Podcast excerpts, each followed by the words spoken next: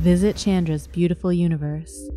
SNR 0519 69.0. While astronomers have seen the debris from scores of exploded stars in the Milky Way and nearby galaxies, it is often difficult to determine the timeline of the star's demise.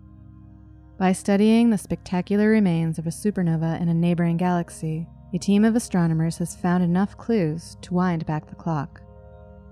The supernova remnant called SNR 0519 69.0, SNR 0519 for short, is the debris from an explosion of a white dwarf star. After reaching a critical mass, either by pulling matter from a companion star or merging with another white dwarf, the star underwent a thermonuclear explosion and was destroyed.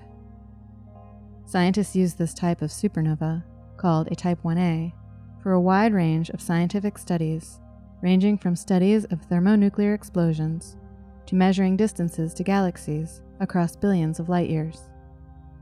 SNR 0519 is located in the Large Magellanic Cloud, a small galaxy 160,000 light years from Earth.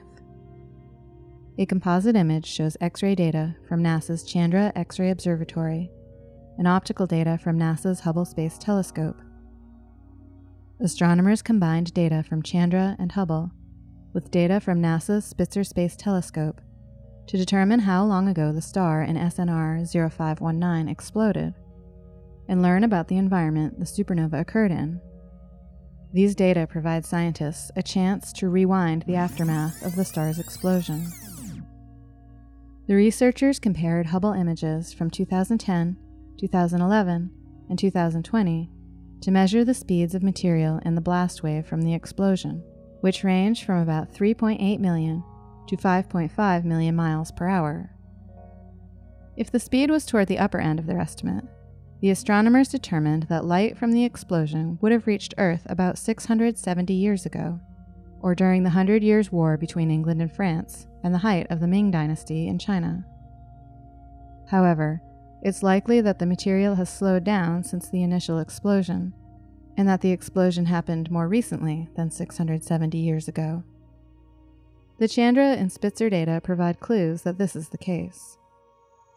Astronomers found the brightest regions in X rays of the remnant are where the slowest moving material is located, and no X ray emission is associated with the fastest moving material.